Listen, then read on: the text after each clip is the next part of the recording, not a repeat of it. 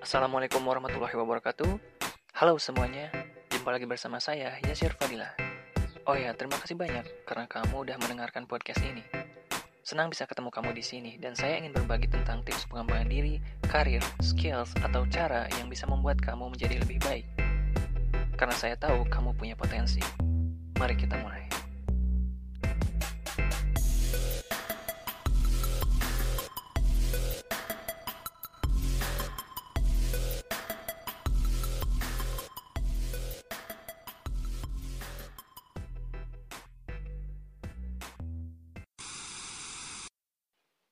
Pada tahun 1809, seorang anak lahir di Prancis. Ia mulai tumbuh sebagai anak normal pada umumnya. Ketika usianya tiga tahun, ia bermain-main di tempat kerja ayahnya.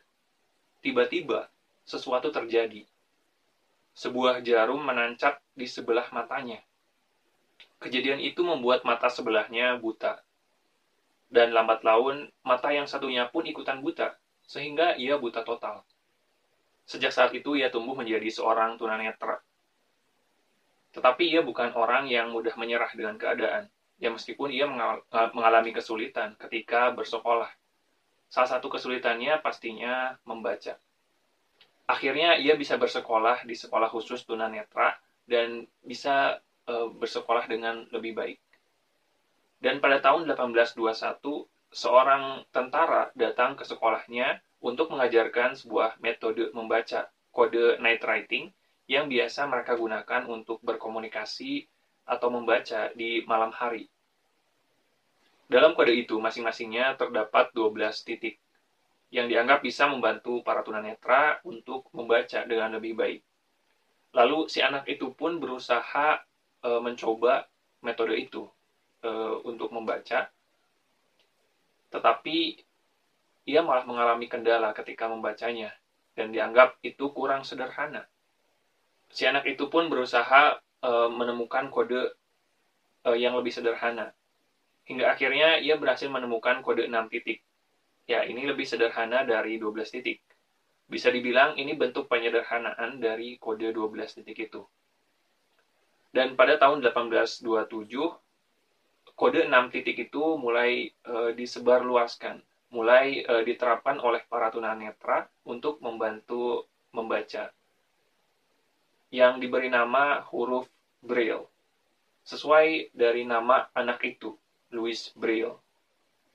Huruf Braille bukanlah e, sebuah bahasa tetapi e, metode membaca di mana kode-kode itu menggantikan huruf-huruf biasa menjadi kode titik-titik. Ya para tunanetra biasa menerapkannya dengan cara e, merabaknya dengan jari. Penemuan itu membuat perubahan yang besar, terutama di dunia tunanetra. Kecelakaan yang biasanya dianggap sebagai musibah nggak menjadikan Louis Braille meratapi nasib, tetapi ia justru menemukan e, metode atau kode e, membaca yang bisa membantu tunanetra di seluruh dunia sampai sekarang. Nah, apa pelajaran yang bisa kamu petik dari kisah Louis Braille tadi?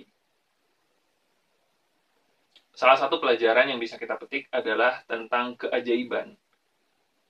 Ya, Tuhan gak akan membiarkan seseorang terpuruk dengan kondisinya.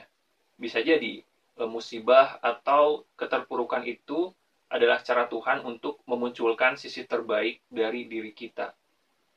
Yakinlah pada keajaiban, bahkan di situasi sulit sekalipun. Keajaiban itu memang ada, kita mesti menemukannya. Karena Tuhan gak akan e, mengubah nasib seseorang kecuali dia berusaha buat mengubah nasibnya. Ya, pokoknya jangan menyerah dan putus asa. Casey Dili, salah satu pesulap asal Indonesia, selalu menutup e, penampilannya dengan berkata, kejarlah terus keajaiban. Semoga bermanfaat ya. Saya Sirfadila, sampai jumpa di episode selanjutnya.